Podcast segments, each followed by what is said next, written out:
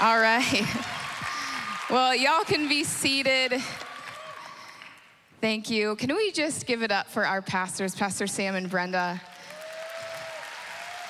Because I would not have just the honor of coming up here and getting to share with you if it wasn't for their leadership if it wasn't for um, just their hearts to release young people into their callings and into their ministries.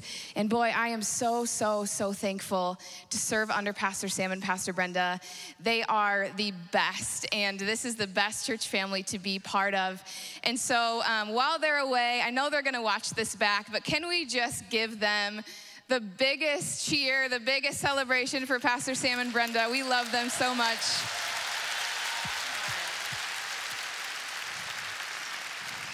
We have the best pastors. So, good morning, church. It is so good to see you all. You're looking great. It looks like we've been out in the sun. I had to cover up my sunburn a little bit this morning because I got a little fried, but here we are, feeling good. Got some more, is it vitamin D? Yes, there it is, vitamin D in me. So hopefully that gives me the energy to just preach. Um, but we are going to be continuing in our One Another series. Um, last week, you know, Easter Sunday, we talked about Christ and his forgiveness and what that meant. Um, specifically, seven areas in which Jesus shed his blood for us, how his forgiveness reconciled us to himself. And so we're going to continue in that vein, but this morning we're going to talk about everybody's favorite subject, and that is forgiveness. Forgiving one another, because we're not only called to be reconciled to God, but to be reconciled to each other. And so our main text we're going to be diving into is found in Colossians. So if you have your phone or if you have your Bible, or if you're like me and you just like to look up on the screens, um, you can follow us. We're going to be in Colossians chapter 3, starting in verse 12. And so this is what it says Therefore, as God's chosen people, holy and dearly loved, clothe yourselves with compassion, kindness, humility, gentleness, and patience. Bear with each other and forgive one another if any of you has a grievance against someone. Forgive as the Lord forgave you. Come on, tell somebody around you, forgive one another. Tell the person you didn't make eye contact with, forgive one another. All right, forgiveness. So, that last sentence is what we're gonna kind of zoom in on this morning for a little while. It says, Forgive as the Lord forgave you. And so I think that's so key to zoom into that part because oftentimes when we hear people talk about forgiveness or when people talk about their road of forgiveness, we hear a lot of phrases like, yeah, I'll forgive them if it was unintentional. If it was an accident, I'll let it slide. Or we hear, you know, we're just supposed to forgive and forget. I don't get amnesia usually or have long term memory loss, but some people think forgive and forget. Or you hear some people say, man, I'll just never get over it. I'll never be able to get over what happened. I'll never be able to get over that offense. We hear, I'll forgive you this time, but you're out of chances, right? Next time, nope, can't do it. Or the classic, hey, have you talked to them yet? Have you guys sorted it out? Yeah, I'm waiting on an apology. So once they say they're sorry, then I'll then I'll consider forgiving. And a lot of these ideas and things actually a lot of culture really gives us a free pass to do. But the problem with it is that if we're not forgiving the way the Lord forgave us, then we're really not forgiving at all. And so I want to look at this morning how Christ forgave us and how we can align with that to forgive each other. So it's gonna be fun. There's so much good that comes out of forgiving one another. And I know it's some heart work, and a lot of us this morning are sitting here like, whew, I gotta dive into some things, but I promise we're gonna see um, just the gift of what Jesus did for us and the gift we have in each other. So, are we ready for that? All right. It's gonna be fun. Okay, so the first thing I wanna talk about this morning is that forgiveness is a choice. Forgiveness is a choice. And it's not just something that happens to us without um, any anything that we do or don't do. It's it's not something that magically happens after you go up and say, "I forgive you." Wouldn't it be nice if you just walked up to someone and said, "I forgive you"? You walked away and then never felt anything again. You're like, man, all I have to do is utter the words and it's it's done. Um, we can see in Scripture that Jesus had to make choices in his walk with the Lord and the calling that he had to sacrifice himself to forgive all of our sins was something that he needed to choose to do. So if we look in Luke chapter 22, 42, he's, Jesus is in the Garden of Gethsemane. And this is a pivotal point in the ministry of Jesus because this is just hours before he's gonna be arrested, betrayed, and crucified. And I'm always drawn to the scripture because what it shows me is that Jesus has these real human emotions right? A lot of the times we can disconnect ourselves from God because we're like, well, He's perfect and I'm here and I'm human and I go through all these range of emotions and God just expects me to suck it up and just go for it. But that's not true. We see in the Garden of Gethsemane that Jesus is on his knees asking God to take away the impending doom and suffering from his life. And then I love in, in, in verse 42, after seeking out the Father, after a lot of prayer, he says, Father, if you are willing, take this cup from me, yet not my will, but yours be done. Jesus chose the road to forgiveness. It wasn't gonna be easy, it was gonna be painful. And it wasn't something he felt like doing, but it was something he chose to do. See, Christ's choice, it came at a cost. It cost him something. And a lot of times, if we think in our minds that, man, if we get this wrong idea of what forgiveness looks like, and we think, I've got to be feeling it to forgive, we're not going to get it right. See, society can can feed us this lie and I think it's the younger generation now that's rising up with outside of the church with this idea that man, look into yourself to know how to make the right decision. Right? So it's like whatever you feel, listen to your feelings, listen to your thoughts, do some soul searching.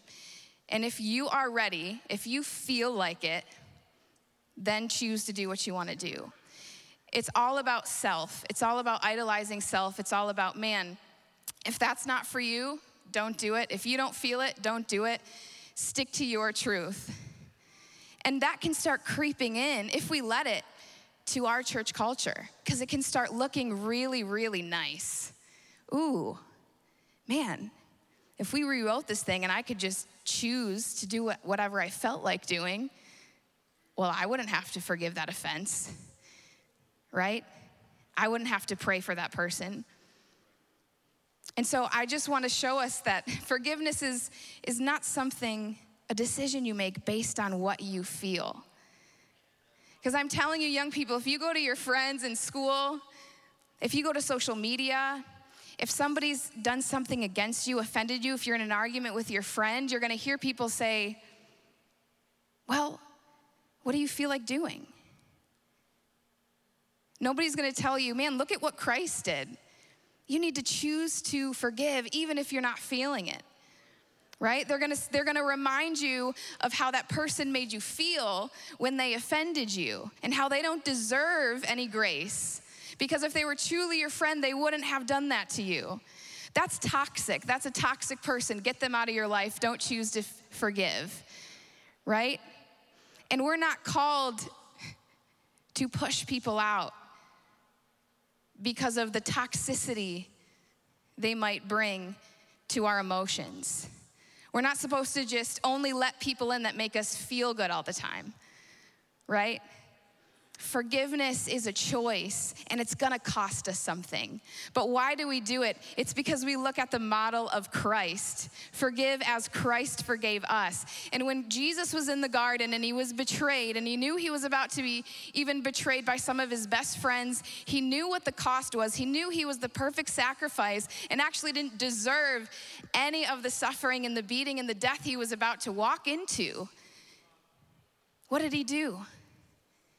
He said, I forgive. I'm going to walk this road to forgive the people I love so that we can be reconciled and have relationship together with the Father. So I want to encourage you this morning that if you're not feeling like forgiving someone, that's normal. Usually we don't feel like forgiving a family member or a brother or sister or somebody in our friend group or somebody in church that has offended us. We're really not, we're gonna actually feel the exact opposite. We're gonna be like, man, I just, you know, when they walk in, I'm not even gonna make eye contact with them. Oh, they're gonna know. They're gonna know I'm upset. You're gonna know, right? And then you, uh, or you can sense when somebody else doesn't choose to forgive you and they're just kind of working through it. You go home and they're like, man, so and so like didn't even look me in the eye today. Did I do something wrong? Huh. I don't know. We've got to choose to forgive people and not choose to just fall into our feelings. And I want to let you know that feelings are, Jesus had experienced all the range of emotions, right? He had anger, he had sadness, he had fear, right? He experienced all those feelings, but what did he do in the garden? He brought them to the Father. He brought them to the Father and he prayed. And in that time of transformation, he got to this moment where he said, I could walk away and I could say, you know what? Give these people what they deserve. But instead, he said, no. I know what this is truly about and I'm going to give myself as a living sacrifice so that they can be forgiven and this veil separating people and God will be torn. So, forgiveness is something that we can choose by looking at Christ's example, which is great. And so, something practical I want to leave you with there is just, man, when you're not feeling it and you're like, I want to choose this, but whoo, I'm upset. I would encourage you to do what Christ did. Go to God in prayer. Go to him in prayer to figure out, God, how do I how do I talk to this person again that's offended me? Do I have a conversation? Do I not have a conversation? What does it look like?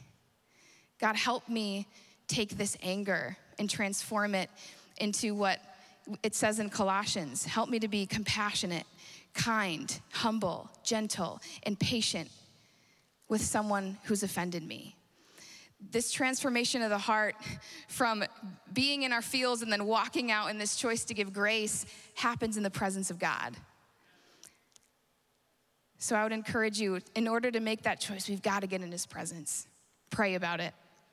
The second thing I want to talk about this morning is that forgiveness is consistent. It's consistent how Jesus forgives across the board is very consistent from person to person. And so we're gonna look at Galatians um, chapter 3, verse 26 through 28, because I love how this is phrased. It says, So in Christ Jesus, you are all children of God through faith. For all of you who are baptized into Christ have clothed yourselves with Christ.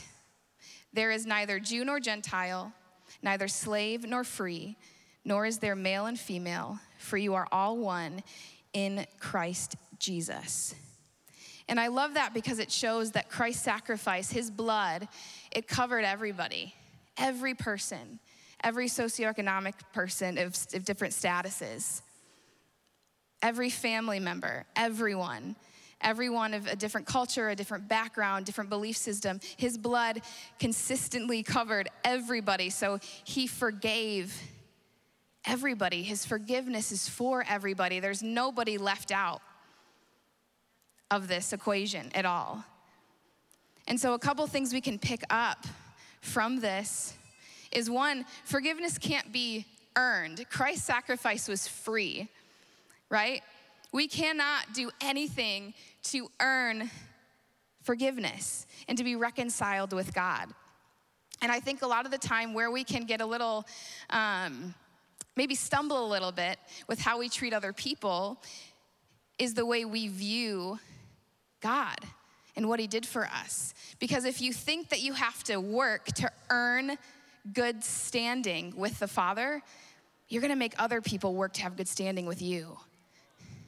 And so we have to understand that there is nothing that we can do to earn God's love, right? We might come into church and feel like, man, I feel so much shame. I know I messed up this week. I feel like I didn't check all the right church boxes. I feel like I could have prayed more.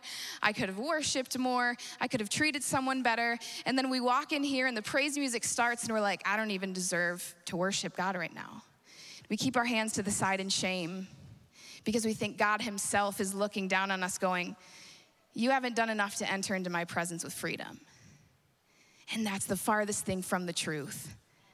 The beauty about Christ's sacrifice is no matter what, we can walk into the presence of God, whether it's on a Sunday or whether it's throughout the week or whether we're sitting on our piano or whether we're in our car, and we can commune and worship our God and talk to Him. And He never turns His back, He never turns away. And so, what should that tell us about how we interact with the body of Christ, with our friends? With our coworkers, with our family members. It should be this understanding that, listen, I'm not gonna turn my back on you if you don't live up to my expectations, right? Because we all, whether we like it or not, have expectations of how we want people to treat us. And we can easily get a little offended if somebody, maybe even unknowingly, doesn't measure up to what expectations we have. We have certain expectations for friendships, right? We have certain expectations for coworkers, for a boss, even for a pastor. And a lot of times we we develop this narrative where it's like, man, if you don't meet my mark, I'm going to create space. And Christ doesn't do that. Christ doesn't play favorites. He forgave the thief on the cross and the people who nailed him to it, right? He forgave those in power and those who were disenfranchised. He forgave the rich and the poor, the churched and unchurched, the well meaning and the people with ill meaning. He forgave everybody. And I think it's so hard to wrap our minds around this sometimes because right now we're in this generation of people that says, cancel. if somebody does something wrong, cancel them. If somebody says something wrong, cancel them. And right now there's this kind of this disunity between even people in authority, right? And people that aren't, people who have less than. And we only give, I know culture right now is like we only give, give people grace if they're the victim. Or on the flip side, maybe, where I know in this text, if we look back into historical times, the people that hold the most power, the people that are on top, deserve the most grace, where there's just expectations you have to meet and keep your mouth shut if you're on the bottom, right? And so we can't pick sides as believers in this church body. We can't say, well, I'll forgive you, but I won't forgive them. Or I'll forgive the person that hurt you, right? But if they do it again, I'm gonna create space. Jesus doesn't pick sides. And he doesn't say, hey, I'm gonna side with those in authority and those in power. And then if you have a lower status, you haven't earned the right to speak up and be forgiven. But on the flip side, Jesus doesn't say, hey, if you're the victim, right, if you've been wronged, you get a free pass to be bitter, to be angry. And the people that have done you wrong in authority, they have to pay. Jesus welcomes all of us in, everyone. And it's a beautiful thing. And it, for some in culture, it might rub them the wrong way. We might look crazy to the people outside of these walls that don't know Jesus. Wait, why are you praying for someone? Why are you praying for the person that's guilty? Why would you do that? Why did you forgive that parent that hurt you? What? You shouldn't be treated that way. Why would you stick with this friendship that's offended you so many times? We're gonna look crazy, and sometimes we're actually gonna be ridiculed for the way that we as a, as a body of believers choose to pray for our enemies and love those who persecute us. Right? That's not a popular belief system in our culture. It's not. So if, so if people come at you for praying for certain people that are persecuting others, or if society creates this enemy and you start praying, getting down on your knees and asking for grace and forgiveness for people that are hurting other people, expect backlash, but know you are following Jesus in this, right? You look like Christ when you forgive people that haven't earned it, that don't deserve it, that are hurting others, that are harming others, even. Christ forgave everybody. And the last thing I want to talk about with this is something that I think um, us as, as, as even young people, but I know this, this relates to every age group, is that we have to give grace in friendships. A lot of times I see this um, trend where young people, or even people throughout all ages, they start losing friends a lot. and you go, wait, why aren't you talking to that person anymore? Or a month ago, you guys were like kicking it, you were coming to church together, everything was fine. And then a month later, you're like, oh, I can tell those two are in a fight. Oh, I can tell something's happening there. Oh, they don't seem very close anymore. Or people jump from friend to friend to friend to friend in the church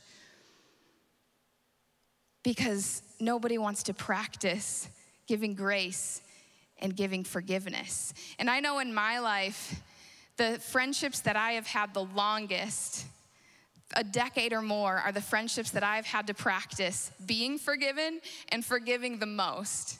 Right? There's moments that we can all get into our feelings where we're like, you know what, this is the last straw. Maybe it'd be better for me to just walk away from this friendship and get a new one that'll meet all my expectations. But I'm telling you, no friend, no person, no human being will ever meet all your expectations 100% of the time. So let's get rid of the lie that there's like this perfect friend or this perfect person or this perfect spouse that can check all the boxes and fulfill everything that you want. To have strong relationships and to have strong Christian friendships, we have to be willing to forgive one another we have to have friendships that we say, hey, I'm actually, if you if you come to my circle, know this. I'm gonna allow you sometimes to offend me. I'm gonna allow you not to have to be perfect around me. I'm gonna allow you to not always get it right. And I'd hope you allow me to do the same because if if people come into our lives and they know, man, I have the freedom like Jesus gives me to not always get it right. how, how freeing it is and peaceful it is to be around those people, right? Man, I love people when I can walk into a room and I'm like, man, they're not holding anything against me. They know my shortcomings. They know I'm different. They know I'm wired different. They know I can't answer somebody back in a text to save my life. And yet, when I see them the next day, they're like, it's cool. I got you. I love you. I know you. Right? We, let's be people. Let's be the kind of friend that we would want to have. Let's be the kind of spouse that we'd want to have, right? Family member that we'd want to have. And what I love is, is Jesus' example of how he treats his own friendships. It blows my mind that Jesus at the Last Supper says, One of you at this table is going to betray me. And he knows exactly what Judas is going to do.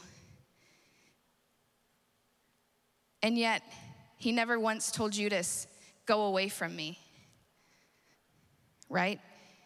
During the whole time in ministry, he knew Judas the betrayer was one of his, his disciples, was one of the people in his close circle. But not once did he say, Because you're gonna betray me, I don't want you close to me. I don't wanna love you. I don't wanna offer grace to you. And then beyond that, Peter, Peter's like one of Jesus's homies. I don't know if you guys have homies, I don't know if that word's cool anymore your tribe. I don't know. But Peter, I love this story, but I love the dynamic between Jesus and Peter because Peter's this just like real zealous guy that like talks the talk and he's like, no, no, no. Like, I, Jesus, I will go to bat for you. You don't even know. Like, these disciples are weak. I got you. Like, this is Peter. He's like, I know, like, I am capable of having Jesus's back no matter what. I'm sure he made so many promises we don't even see in scripture to Jesus of, like, don't worry. When all these guys bail, I'm gonna be here. I got you, Jesus. I'm your guy. And what happens? Jesus is like, Peter, before the rooster crows, you're gonna deny me three times in my time of need. Peter's like, No, you've got the wrong guy. But what does Peter do? Not only does Peter not stay up with Jesus in the hardest and most excruciating, one of the most agonizing moments in his life in the Garden of Gethsemane, but right after that, when push comes to shove and Jesus is going to be crucified, Peter freaks out and says, I don't know that man. I was never with him. We're not friends. Ouch. How much would that hurt if literally your friend that's walked with you for years in your biggest time of need because they're scared, they're like, they don't even, Peter just didn't stop at like, I'm gonna play confused. I'm gonna play, I don't know what's going on. I'm gonna just walk away and not say anything. He literally said, like, we're not friends. Like, I don't even know this guy. You've got the wrong person. That would hurt. That would hurt. But what struck me after that is that when Jesus is resurrected, and that when he appears to Peter, when Peter's fishing, Peter turns around and he must have known the kind of friend Jesus was. Because the first thing Peter did when he saw Jesus, it wasn't shrink back and go, Ooh, I'm gonna let Jesus decide if he wants to come up to me because I failed him pretty bad. Or like, man, he's about to have it out with me. Or I wonder if he even still wants to be my friend. He must have known something about Jesus to where when he turns and he sees that Jesus, the resurrected Christ, is standing there on the shore, he jumps out of his fishing boat and he swims to Jesus in this excitement of like, there he is, my friend. And Jesus accepts him with open arms. Isn't that the kind of friend that you want to be to somebody? Right? that when they've done you wrong, and you know they know it, you know they feel guilt, you know they feel shame, is where the next time that you see each other and you make eye contact, it isn't nice, right? It isn't, I can't even look at you right now. No, it's, hey, I know your heart. I love you. It's all right. Let's move on right? Jesus and how he shows grace to his friends is one of the most moving things in scripture that we can look at. And it shows us that we're capable of forgiving even the hardest people in our lives to forgive. The people that we've put the most eggs in that basket, we people we've glorified the most, or the closest people in our lives, like Jesus had, like Peter, like his disciples. For us, it might be your spouse, it might be your friend, it might be your kids, it might be your coworker. The people that you have put on this pedestal to say, man, like, if they let me down, it's gonna hurt. And you're and you want the people that it hurts the most to forgive are the people that you just want them to pay. You want them to know you're upset. You want to walk away from. But Christ shows us that through him, we are capable of forgiving anyone in our lives of any offense made. And so I would just encourage you that if you have friends in this room, or you're here with your family, you're with, you're with the community of Christ, and you have people in your corner that are all in the same mission and all following the same vision of looking like Jesus and showing him to the world, stay with those people. Don't let them go, right? Don't become bitter when you get offended and just say, Peace out. The people next to you in this room, right, are the people that you need to fight to stay close to. And a lot of times we have to do that by just forgiving and giving grace over and over and over again. Man, fight for the relationships that you have in the body of Christ because they are so valuable. And don't allow the lie that man, I gotta find somebody that never offends me. no, everyone's gonna offend everyone. It's just how we work. But it's a beautiful thing when you can look back at a friendship you've had for over a decade and say, wow, it's only through the grace of God that He's given me that this friendship is so strong and still standing. It takes work, but it's so worth it. So, the next thing we can learn about forgiveness is that forgiveness is a command. And so, any command we're given in Scripture, obviously, as, as Christ followers, we want to follow it. We want to do it right. And so I want to look back at Colossians, at the command that we're given in regards to forgiveness.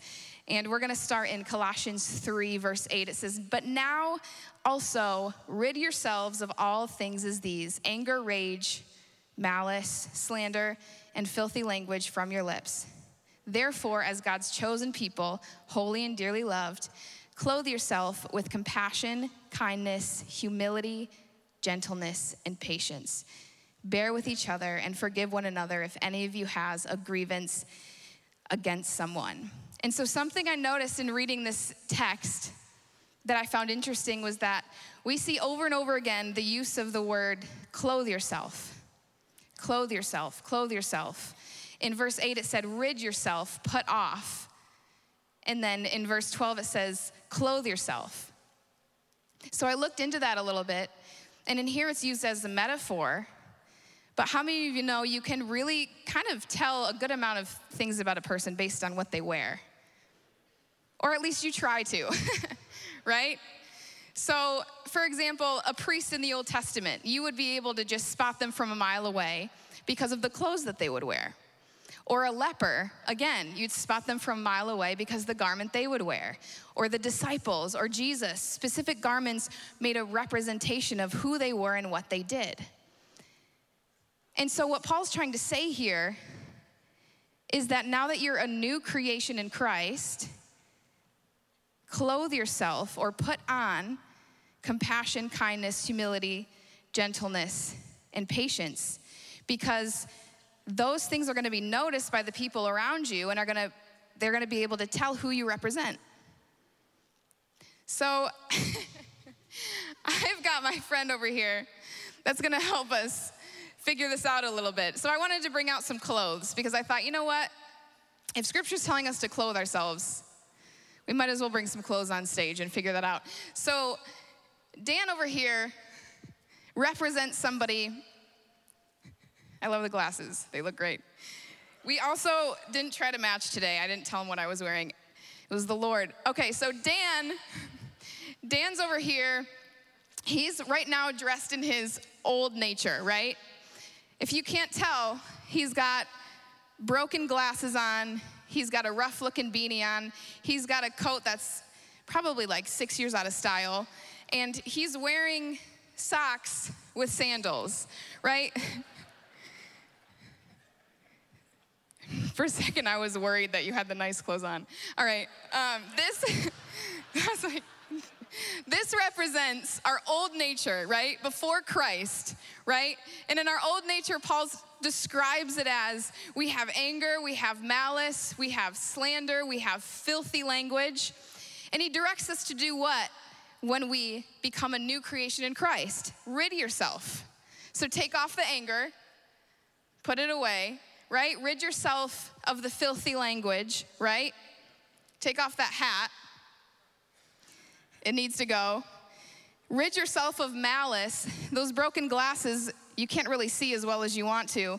And also, scripture says, How beautiful are the feet that carry the news of the gospel. Those feet aren't carrying any good news. I'm telling you right now. Take off, yeah, yeah, yeah. Keep those sandals. Rid yourself of those sandals, right? So, not only do we rid ourselves of our old nature when we come to Christ, but now we have to clothe ourselves with our new nature in Christ, right? So that the world can see who we are. So now we're gonna put on some compassion. I like that. That is a nice hat. That is a really nice hat, right? We're gonna put on kindness, right? We're gonna get rid of our anger, and instead we're gonna put on patience we're gonna put on gentleness. We're gonna put on compassion. Look at those Jordans.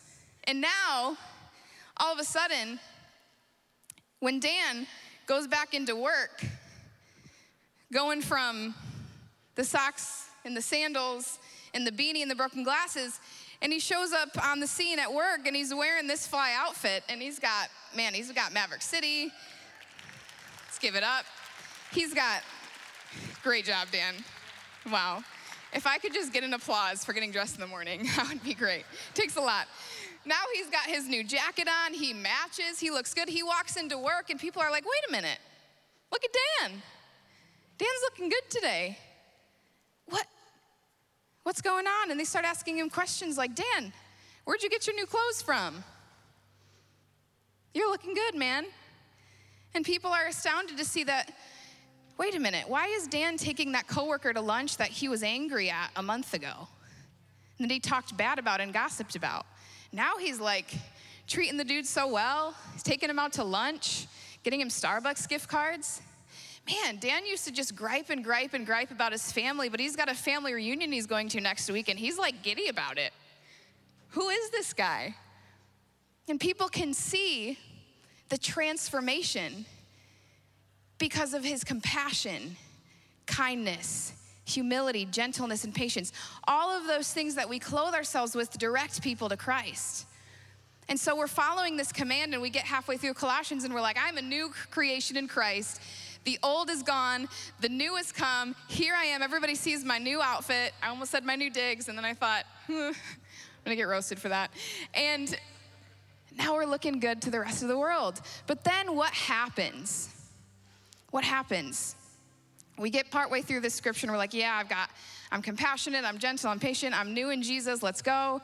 But then we get to the part of scripture where it says, bear with each other and forgive one another if any of you has a grievance against someone.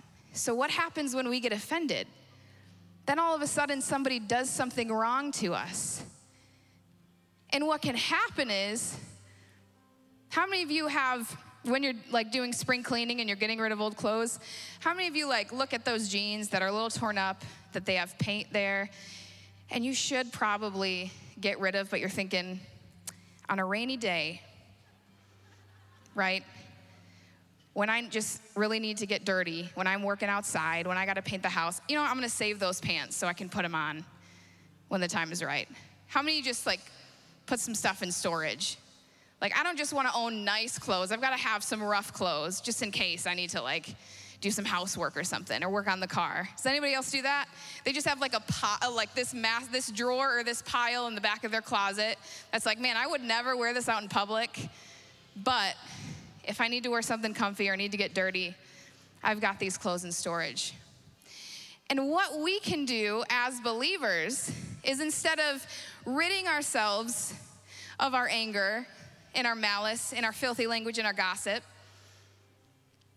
We put it in storage instead of throwing it away. Because why? Somebody offends us. Somebody's done something to hurt us. And so we're like, wait a minute. All right, I was kind, but now I'm offended. So instead, I'm gonna put anger back on. I'm gonna put gossip back on. You know what? Yeah, I was trying this whole thing. I was trying to walk in my new nature, but I'm just, I'm just too hurt. This is unacceptable. I'm gonna put malice back on. I wanna really just let somebody know that the way they treated me was wrong, and I hope they pay for it. So, what happens is we start to look a little confusing. to the people around us. Because the week before, we were looking good, we had a new outfit on, everybody could clearly see, wow, you're representing something new. But then offense hits, and a lot of times as believers, we start putting on our old clothes, and people look at us and go, hold on, who are they representing? Like, what are they doing? How have they been changed? And we look like this We look like this to an unbelieving world, right? When we stay bitter at those who have offended us. We look like this. And we're not called to look like this. And the other thing we're not called to is to put those things in storage. To say, you know what? I've got this offense, I've got these things, I've got these feelings just like there in the back, and I'm just gonna pull it out when someone really deserves it. When someone cuts me off on the road, all of those negative feelings that have been just pushed down deep in storage, man, they're gonna come out. I'm gonna, I'm gonna just lay on that horn until they know how angry I am. And we have these like fits of explosion and rage and anger, and everyone's like, where did that come from? It's because we have, instead of ridding ourselves of our old things, we have just put it in storage, right? And Paul tells us to get rid of it.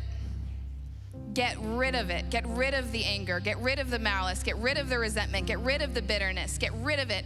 So, these clothes, Dan, I don't know how much they mean to you, but they belong in the trash, right?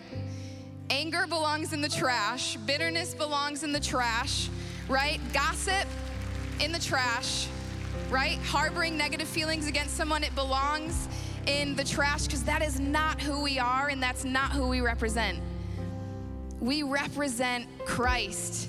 He is a God of compassion, of humility, of gentleness, of patience, of love, of grace. And when we put those things on, even when somebody hurts us, even when somebody offends us, we tell the people out there that I know Jesus and He wants to know you. He wants to love you. I have, He has so much in store for you. We need to clothe ourselves with our new nature and man, don't trade your new identity in for the old one when it gets tough. Keep it on. Thanks, Dan. Come on.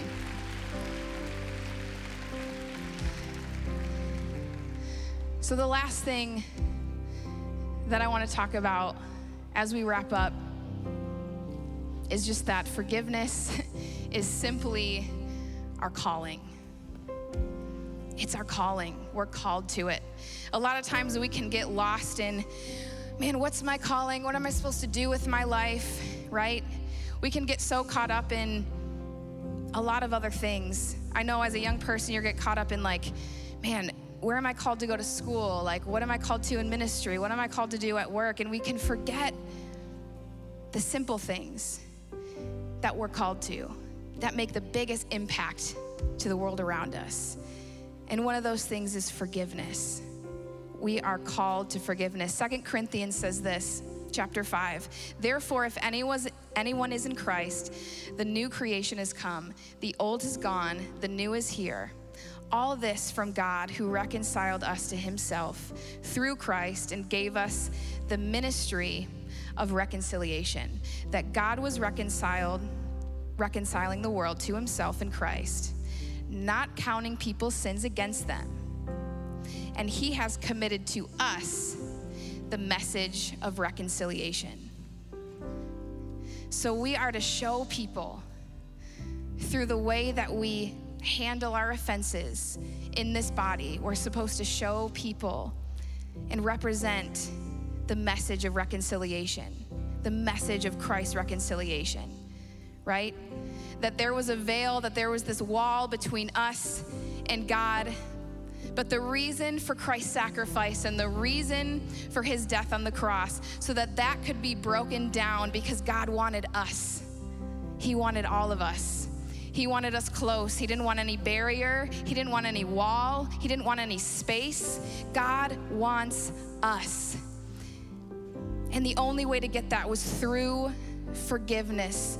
So Christ is calling us, He's calling us to carry that message of reconciliation to the world. And the way that we do that, the way that shows it, that puts it on display the most, is when we forgive.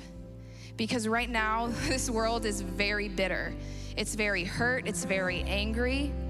It wants to place blame, right? It wants to be its own truth. It wants to rid itself of like any negative feelings by shutting people out and getting rid of people and canceling people. But we can show an unbelieving world the message of reconciliation by how we can look at each other in this room and say, you know what? even if I have a hurt, even if I have an offense, I'm gonna treat you with kindness. I'm gonna treat you with compassion. I'm gonna treat you with patience. I'm gonna treat you with gentleness because I care more about us being close than what I'm mad about. I care more about our relationship than being right about something. I care more about our relationship than the fact that we might not see to eye, eye to eye in a few areas. I care more about our relationship than all the ways that you maybe haven't measured up in the past. Christ, when he came in the form of a man, his whole mission, his whole mission was to just call us to himself. And so we need to be to be people that spread that message by remaining united within the body of Christ to each other. Right? That say, man, the most important thing I can do is love you, is forgive you, is be kind to you, is be gentle to you, and it's, and it's to be patient with you. So Christ shows us through this that we can fulfill our callings as Christ followers by letting go of that bitterness in our heart. Because we cannot fulfill our calling, our call to show the world God's message of reconciliation while carrying bitterness in our heart against people. We can't do it because what is it gonna do? It's gonna affect what we look like, it's gonna affect how we talk to each other, behind each other's backs. Christ is calling us even this morning in this room to say, hey, it's time to lay down your bitterness at my feet. It's time to lay down your hurt. It's time to lay down your anger. He's not dismissing it, He's not dismissing anything that you've been through. Christ is not a high priest who is unfamiliar with our pain, but he empathizes with it. He gets it. Jesus didn't have to just suck it up and move on. He could go at the feet of his father and say, You know what I'm feeling, and you know it's not right, and you know I want justice, and you know I'm upset. But God, it's God's work to do the justice, not ours. God is just, God is holy, God is sovereign. And a lot of times when we let go and we say, you know what, I'm gonna walk out of this room without carrying and harboring this bitterness it's amazing what God can do and how God can work in the hearts and lives of those around us, right? When we stop trying to be the judge and the jury over other people, when they do things that are we think are wrong or not right, it's amazing what happens when we just offer them up in prayer to God, to God. And then he says, "You know what? I'll take care of it." But more importantly, I'm going to take care of your heart too.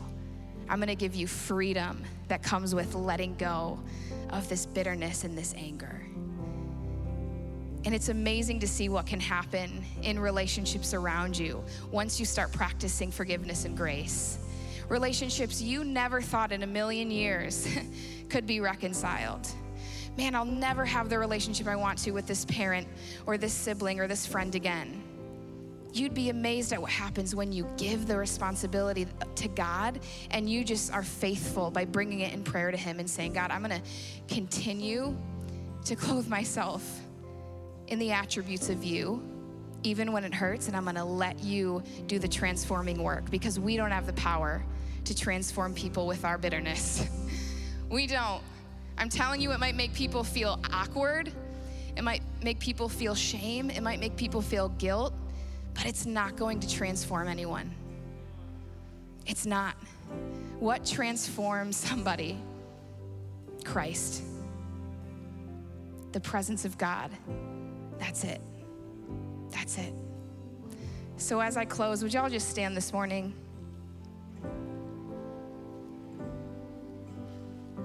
I just want to take a moment to give everybody the opportunity to respond, not to me, but to God to have a moment with the Holy Spirit because I know He's faithful to speak, right? Through His word and through His people. And so, right now, you might be feeling this tug on your heart where Christ's saying, Hey, I know that you are carrying this hurt. I know you're carrying this bitterness. I know you're carrying this anger. But I just want you to give it to me. I just want you to give it to me and see what I'll do with the relationships around you. I'll give you wisdom on how to handle it. I'll give you wisdom on how to walk it out. And I'm telling you, Jesus had to go back to the same spot in the Garden of Gethsemane three separate times before he said, God, your will be done. So you might not even get there today. You might wake up tomorrow and be like, I feel the same way. I don't feel any healing in my heart. No, God can do that in a moment, but sometimes it takes just daily discipline of bringing something in prayer to God to say, Jesus, here's my hurt. Help me, heal me, transform me. Help me be faithful in just being kind and loving and compassionate and gracious. Day after day after day, moment after moment, then we look back and we see this healing in our hearts. We feel this freedom in our, our spirit. And Christ wants that for you this morning. He wants you to be free. He wants you to feel loved. He doesn't want you to carry this weight anymore because did you see how much of the weight of clothing Dan was carrying when he put that when he put that stuff back on over his new nature? It was probably really hot, right? It probably was weighing him down. You don't want to walk around with the weight of bitterness anymore, the weight of anger, the weight of hurt. But Christ is saying, lay it at my feet. Lay it at my feet. I promise you, I have something more for you.